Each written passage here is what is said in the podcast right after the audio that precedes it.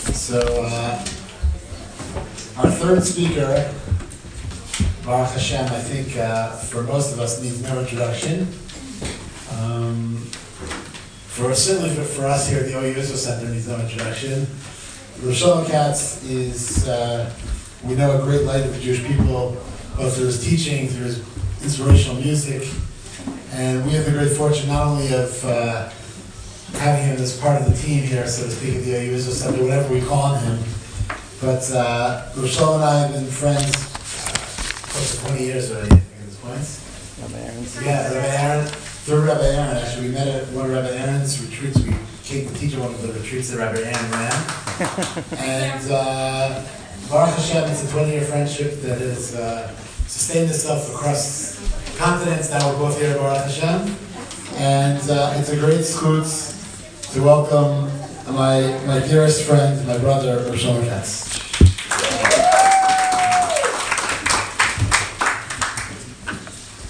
Wow, okay.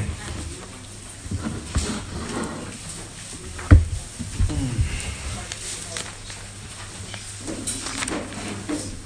Shalom Aleichem everyone, Bereshut, my parents that are here, important, my wife who's here, and everyone here is family, and this place is like family for me, so. I just made a Leah because of you. Uh. You're in big trouble. Oh yeah, you've been sending me messages, wow. Wow. Wait, wait, wait, you know what, we gotta, just for that, I gotta sing you a niggun on the start right now. Wow. אני בשבו בנים, בשבו בנים, בשבו בנים,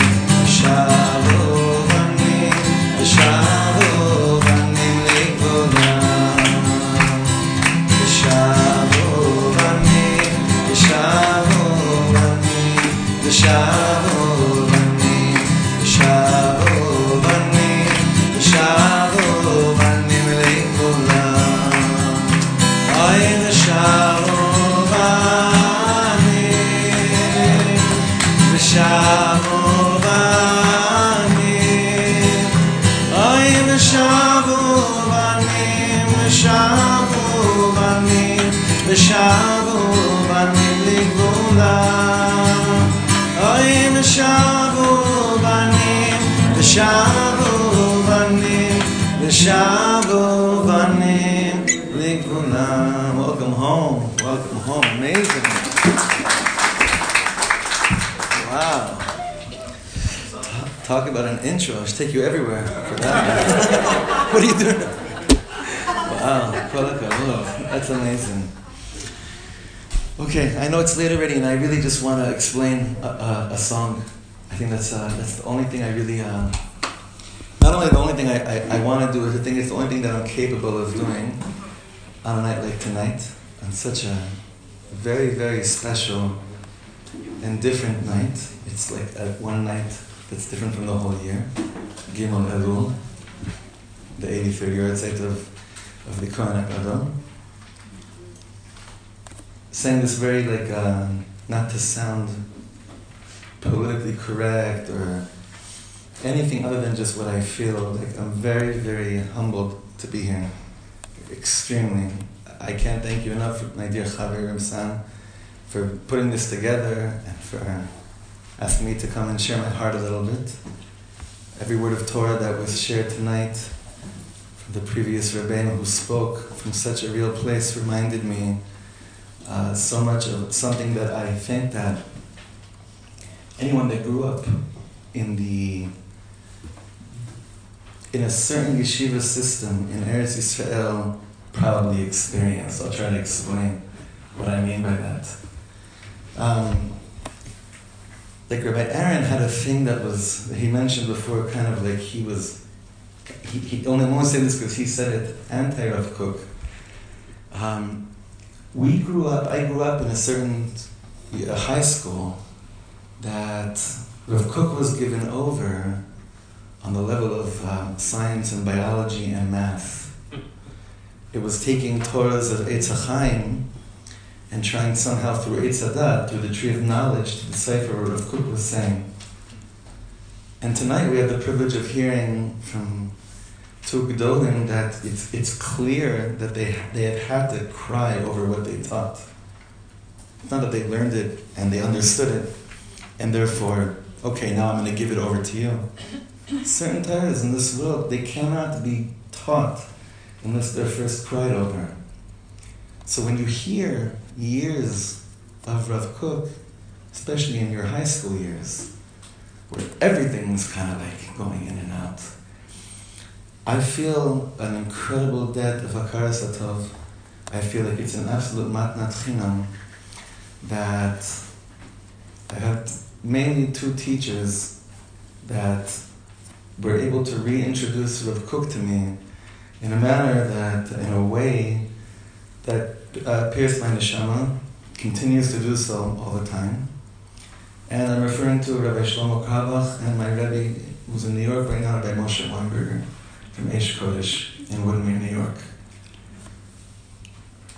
And um, when I'm trying to explain to myself what it is that I sense when you go into the heart and soul of Rav Kook,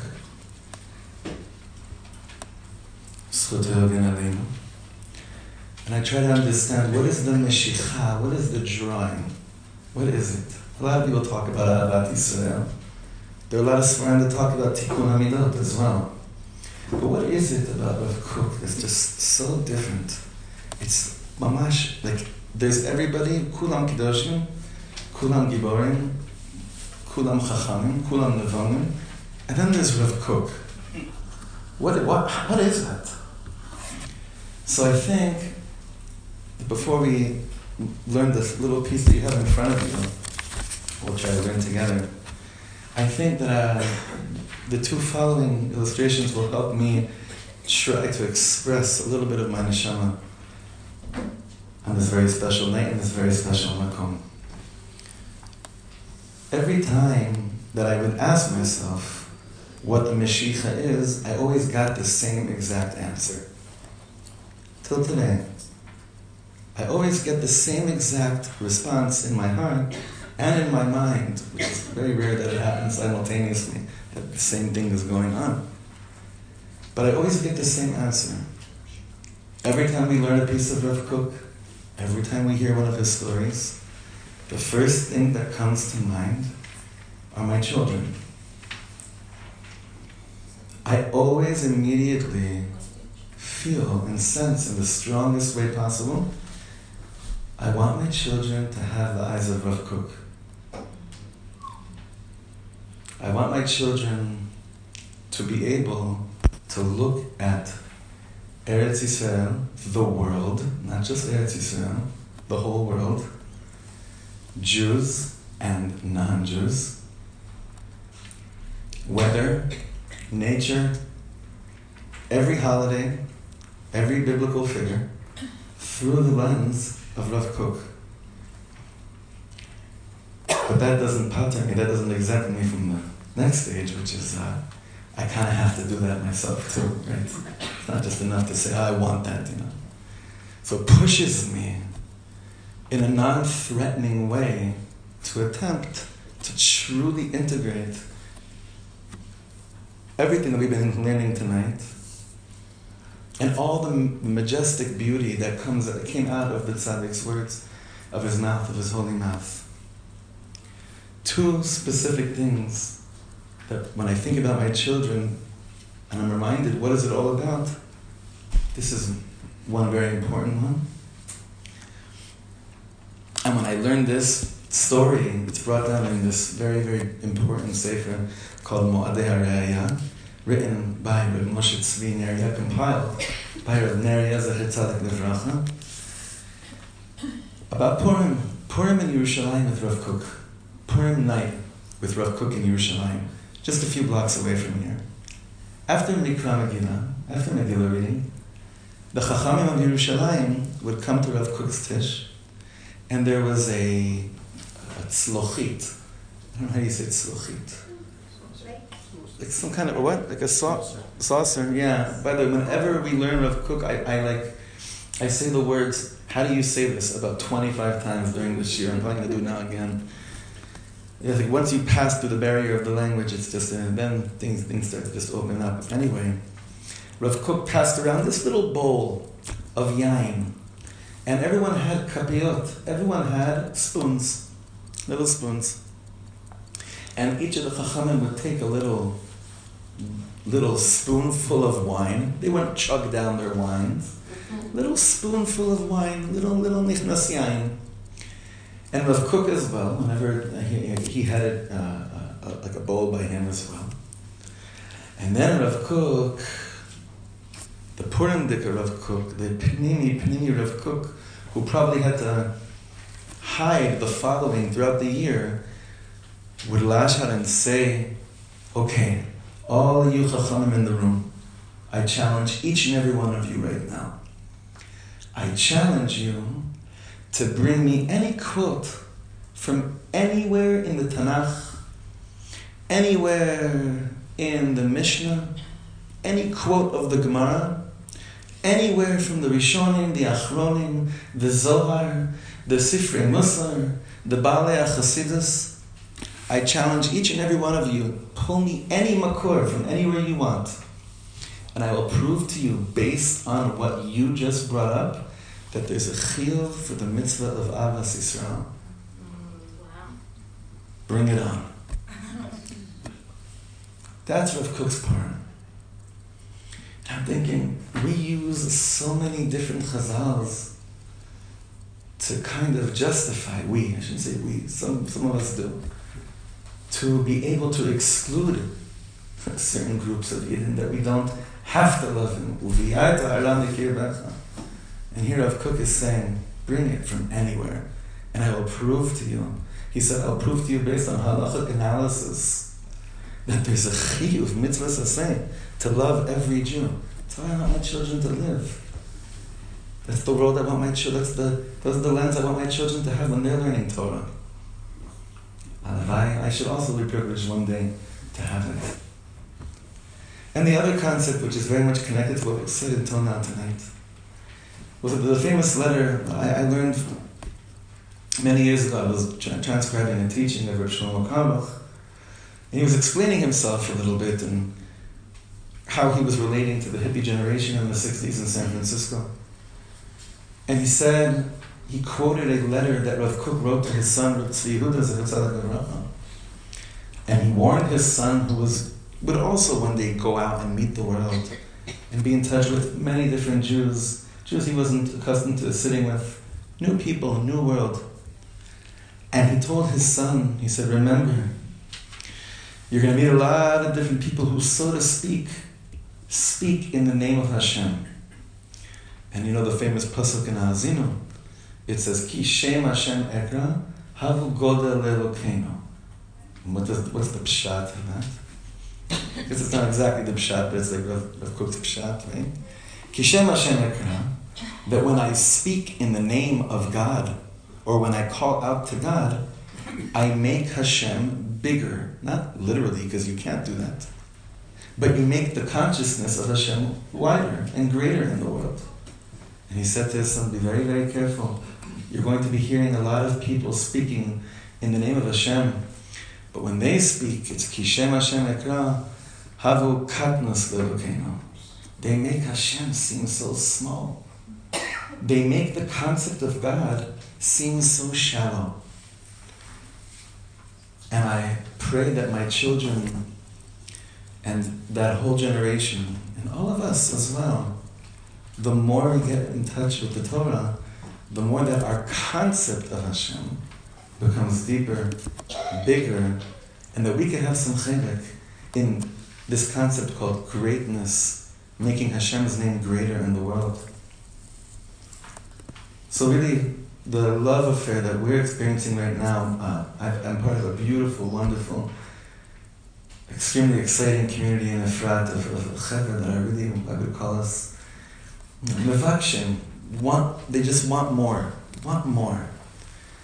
And what Rav Kook has been doing with our neshamas has been the greatest matnas chinam an unearned, undeserved gift from Shemaim. So what are we what are we going to do right now in honor of our children? I mentioned before that Moshe Weinberger. Uh, those of you that, that aren't familiar with him, there are four or five volumes. I think four are out. The fifth is the last one. Uh, four volumes out of Rav Weinberger's um, Perush on Rav Kook's Orot. There was eight years of classes given in Woodmere, New York on a Friday morning. I was privileged to be at many of them. And Rav Kook, uh, Rav Weinberg, in this very unique manner, combining many different worlds, many different worlds, gave over his lush, his town of Rav Kook in such a beautiful, pristine, and unique way. And you can get these online, you can buy them. The, I think Orion Publications is the one that published it. So it was his 60th birthday last June. Last, I think it was May. These, these things usually happen like right happen right away. It was either late April or May. One of his top former, not former, one of his early students who now lives in Israel, dear friend of mine lives here in Rechavia, Shmuel Septimus. He wanted to make a little bit of a gift for Rav Weinberger.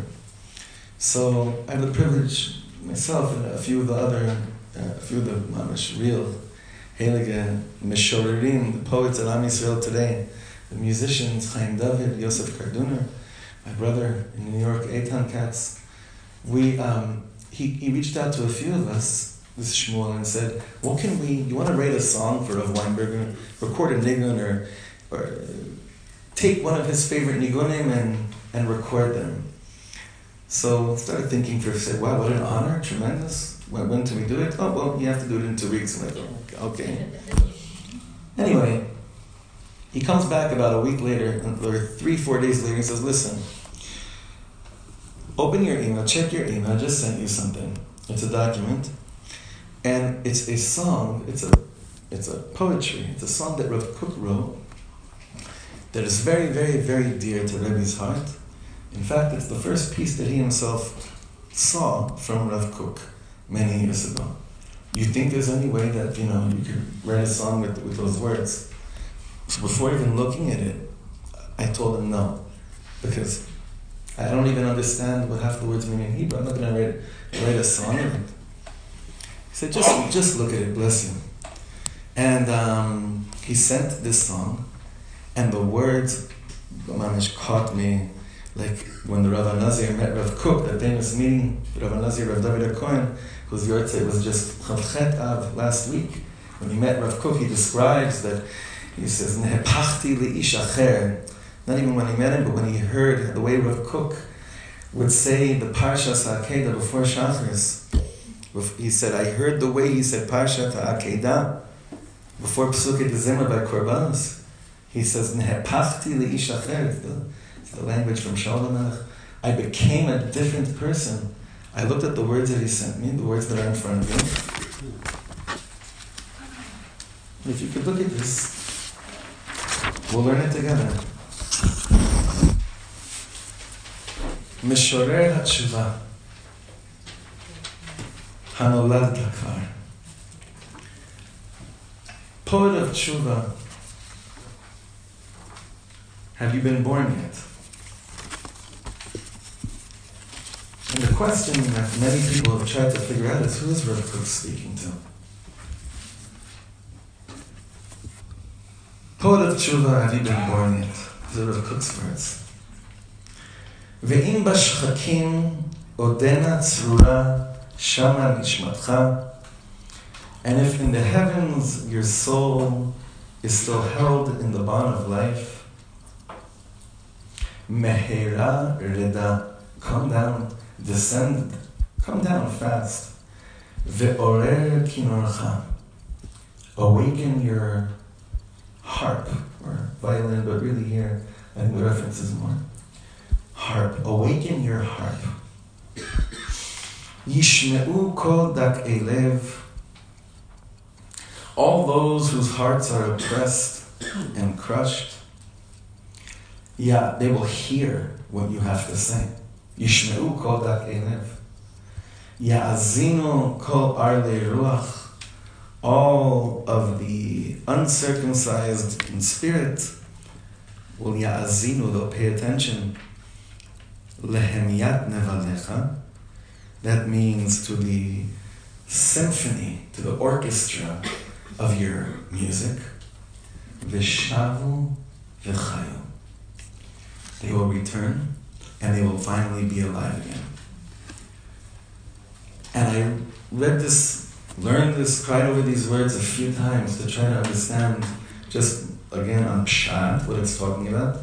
And then go a little bit deeper and say, Who is Rav Kook speaking to? Mishorer HaTshuva. Is he talking to himself? Because if there was any Mishorer HaTshuva in the last hundred years, I mean, this Sefer, Orot HaTshuva, comes onto the scene 1925, right? 10 years before Rav Kook passes away. No one ever saw anything like this before. Reb Shlomo Carlebach said about Orot HaTshuva, he said, you know, Rav Kook learned, digested, and and davened over every single piece of, of, of, literature that we have in our Masorah on Tshuva. Through all the Rishonim, all the Achronim, he breathed the Rambam, Reb Sadia Gaon, Sha'arei Tshuva Rabbeinu Yonah, Igeres Tshuva of the Alter Rebbe. He learned it all and davened over it and cried over it. Ribono Shalom, how do I bring the concept of Tshuva to be so much less threatening and more what it really is? An extension of a hand from above saying, Come with me. And like taking a fruit, all of that became a fruit. He then squeezed the fruit of all that learning, davening, and crying over the concept of tshuva, squeezed it, and the juice that came out came out in the 17 monumental chapters of Orot HaTshuva. And when you learn the Hakdama of Orot HaTshuva, we try to learn it every year in Elul. With Kook writes over there, basically, more or less, this is something I've been obsessed with since I'm a little kid. The Rebbe, the Lubavitcher Rebbe, the last Lubavitcher Rebbe, Nishma Sa'id and Nevracha, said the same thing about himself regarding the concept of Geula, of Mashiach. Since he's a little kid, the concept of redemption was something that was always, always in his mind and in his heart. And with Kook, the same thing when it comes to the concept of tshuva. So who is Rav Kook referring to over here when he says Mishorer HaTshuva? So this is just a little bit of what I've learned over the years in my own interpretation. There's no halacha lemaisa here. Hopefully there's liba lemaisa here. Hopefully there's really a heart that's going to be, you know, be opened. Rav Kook is speaking to the Mishorer HaTshuva, whoever that is, and he's asking each and every one of us to ask yourself a crucial question. Do you think you are artistic? Do you believe that you have anything to offer? Or have you come to the conclusion that since someone told you, your, your, your teacher in grade school told you, you over there, move to the back of the choir line, you, you know, your voice is better when it's in the back really telling you, you you're tone deaf, right? Do you not believe, are you simply in disbelief that you have anything to offer? That you have something to share? That there's something inside of you that can come out with all its majesty in the form of a song, in the form of art, in the form of literature, in any of the forms that Rav Kook was so big on. Like we know, Hashem, there's so much from his students describing who he was. And we have endless amounts from him sharing his soul. Rav Kook is saying, Have you been born yet? What does it mean to be born yet, according to this piece of Rav Kook? Have you been in touch with pain? And Rav Aaron just mentioned right now, as he was saying it, I was so f- focusing on, on, on, on this piece. It was incredible what he said. We are living in an age that the scariest thing about it is that we are way too easily distracted from our own pain. If we're in pain, if something's hurting us. So I run to, you know, I, am sure those of you that we learned before, what's, you know, we, we, we run to this, what Reb Shlomo would call brother other side, right? Sitra right? What's the simon over here? What's the sign of what's changed the whole world and made us run away from our hearts? What's this sign up here? Not just an apple, it's a bite in the apple. It's, it's pretty insane that this has become the symbolism of running away from our emotions. Isn't that crazy? Mechila from all the Samsung and and, and Chaver here, but really, you know, this really did change the game. This really did change the game.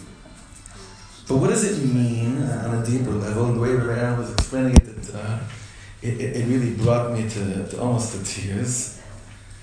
Is that we identify pain as something that should be run away from, flee from it. When be'emet, be'emet, be'emet, pain is the greatest opportunity and greatest privilege. But there's a fine, there's a very fine line between pain which leads to melancholy and depression, and pain that leads to introspection and getting in touch with your inner kinor, with your inner harp. And that's already a whole other subject which is not for tonight. I mean, it is for tonight, but oh, you close this. It's not, this is not, uh, it's for tonight, it's for every single day. But Rav Kook is saying, and there's a phrase Rav Kook uses throughout his writings called Ometz Halev, which means courageousness of the heart. When one is able to tune into the Ometz of the Lev, having a heart that's full of courage, that doesn't mean that you do things once you've stripped yourself away from any fear. It means you do it even with all the fear that you have. Remember, I was speaking to a great teacher, a friend of mine, a great teacher, of Rav Kook, Rav Raz Hartman. He's a Rav here in Nachlaot, Chami, he's a whole chaver here, real daveners. And, and, and I was talking to him about marriage. And he said he doesn't understand why people think that they need to stop being scared in order to then get married. Why do we think that like you're supposed to not be fearful at all from basically making the greatest decision of your life? Ometz Halev means I tune into courage, which is a whole other passion. I tune into having being a having a courageous heart to do that which I know makes me vulnerable, which I know might even hurt at times. But Rav Kook is saying to us something very, very important. And I believe he's saying there are so many oppressed people. There's so much pain in the world. There's so much confusion. There's so many people that it could be that their way back to the real ani, to themselves, to the sweetness of Torah, may be dependent on your nigun, on what might come out from you being you, you doing you, you acting like you in this manner of going into your own heart and coming. Look, I can say for myself, there are certain nigunim from Yosef Karduner, for example. I don't know how many of you are familiar with Yosef Karduner's nigunim. But the tshuva that comes out of his nigunim, I'm convinced some of those nigunim were written just for me. And I really feel this. I have many friends that feel exactly the same, right? And v'chen hala, v'chen hala, and this happens to those that are will that have done some what's called umaltem es v'matchem. Umaltem, you've circumcised the foreskin of your heart. You've gone to this place. Yishmeu kol dak elev. The oppressed will hear the expression of your own broken neshama. Ya'azinu kol arle ruach. To them, your thing sounds like a symphony. Your little kvetch, ay Hashem. It was so hard, but now I'm finding a way back home. Wait a second, I, I find myself in your words. Veshavu v'chayu. How many of us have ever felt that a nigun, and he's not only referring to the world of music here, Mesharer Tshuva, the world, the, all artistic worlds. Remember, Rav Kook had very interesting relationships with with with, with uh, Chaim Nachman Bialik, with Brenner, with Shai all the all the chevra that had some kind of a, uh, an ability to express themselves. The many of us have felt that we heard someone's song, we saw someone's expression uh, through paint. we heard someone's poetry, and we feel like, wow, they mamish v'shavu v'chayu. They gave us our life back. So look inside over here. There's a, I, I made one mistake here, one typo. The first makor is not Perek Yud, it's Perek Chet. Okay? Orot HaTshuva, Perek Chet, Seif Yud, it's the eighth chapter. The tenth, the tenth paragraph in the eighth chapter. This is amazing. Hatzar hapnimi shel hatshuva. What is hatzar hapnimi shel hatshuva? He's not talking here about feeling that you detest yourself. That's uh, But when you start going inside, doing a little real deep inner b'dikas chametz, not in Nissan, any day of the year, but let's say right now in Elul, when it's for real. Tzar ha'pnimi shel ha'tshuva, let's say, like in Elul, tzar ha'chitzoni might be, this year I'm going to finish Mesilas Yisharim by Rosh Hashanah. And you don't. Oh man, Okay, that's a tzar. Tzar hapnimi is I started doing hisbodedus every single day. I started talking to Hashem about all those things that I've refrained, I've kind of like distanced myself from speaking about.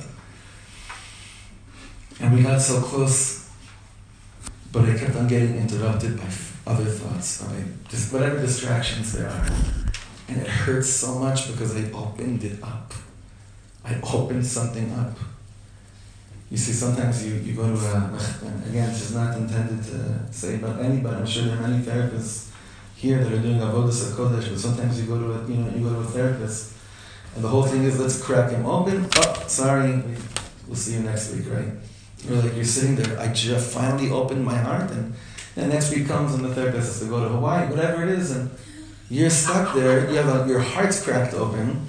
Hatzar hapnimi means I begin to, to, to see what I've done to myself. I begin to see how much I've been missing the mark. And now what? What do I do with it?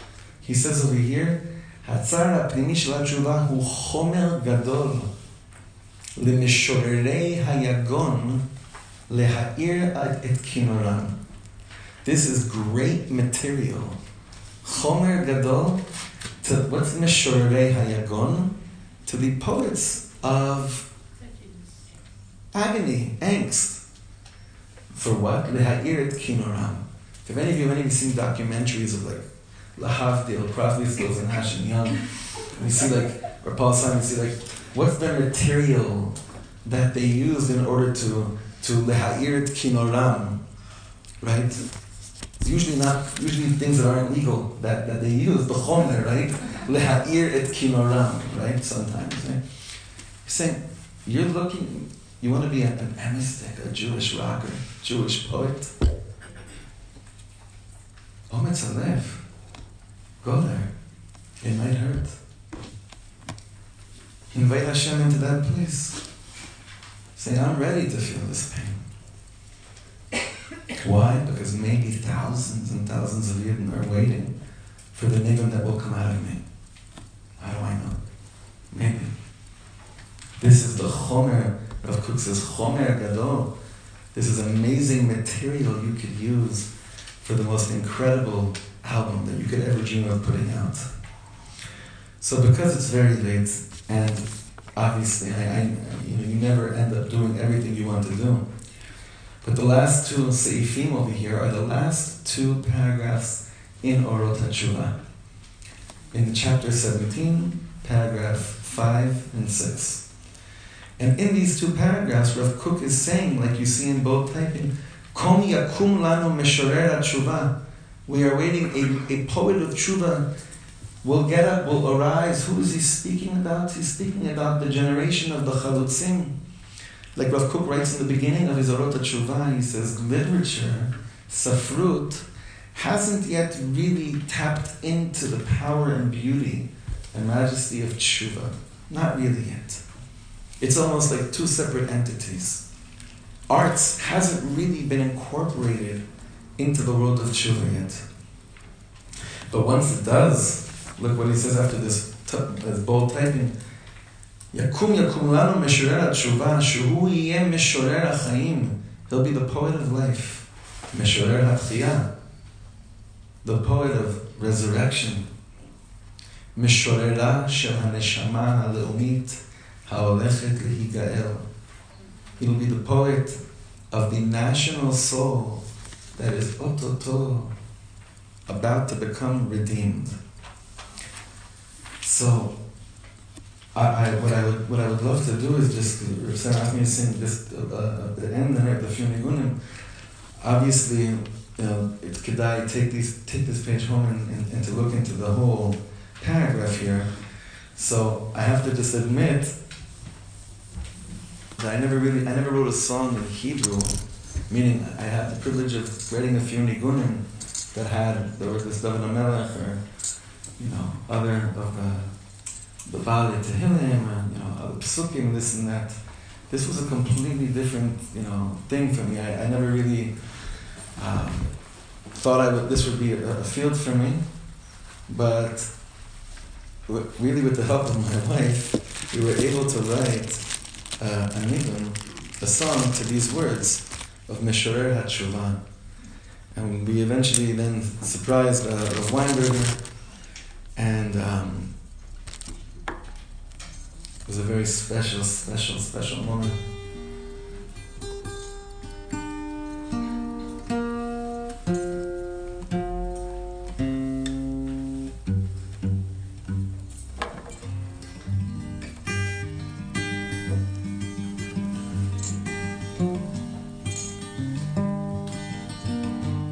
So you could follow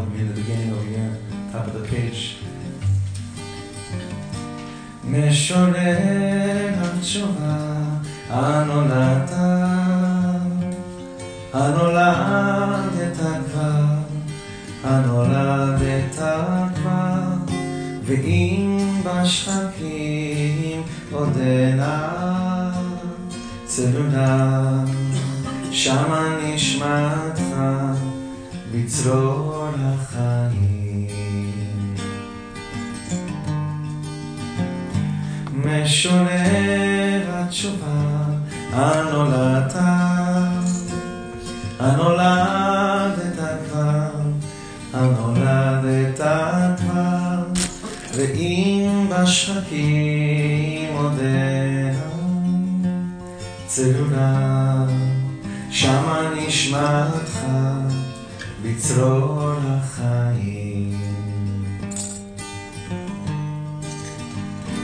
many.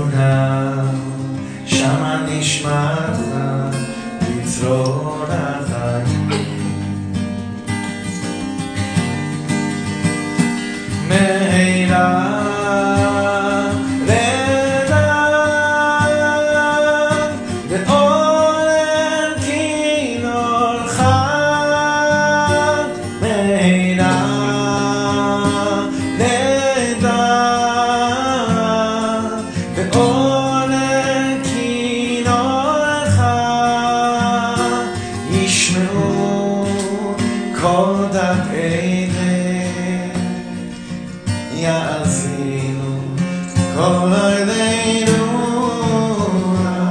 להם יד, להם יד למלאך ושבו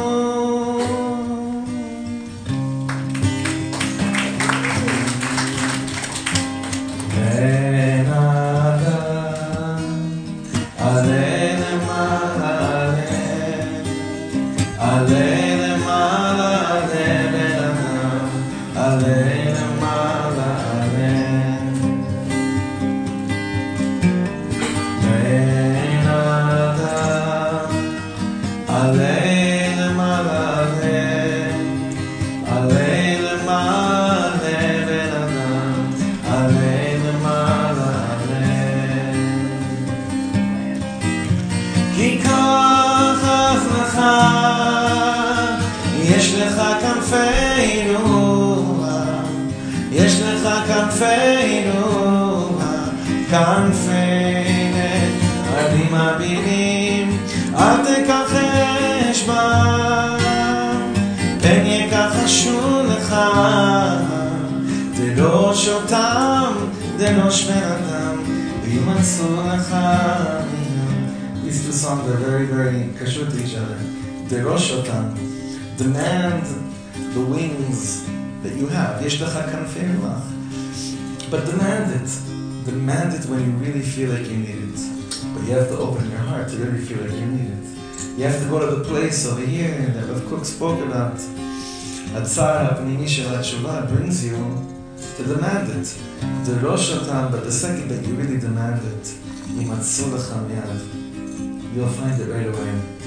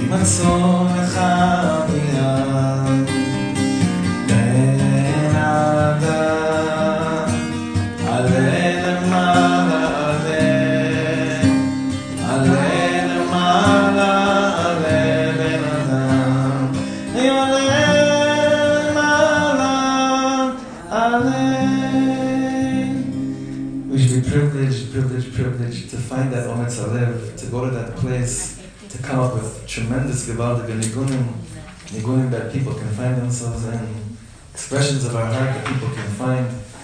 We should be able, Bezrat Hashem, to have the privilege of celebrating Kook's Torah for the rest of our life.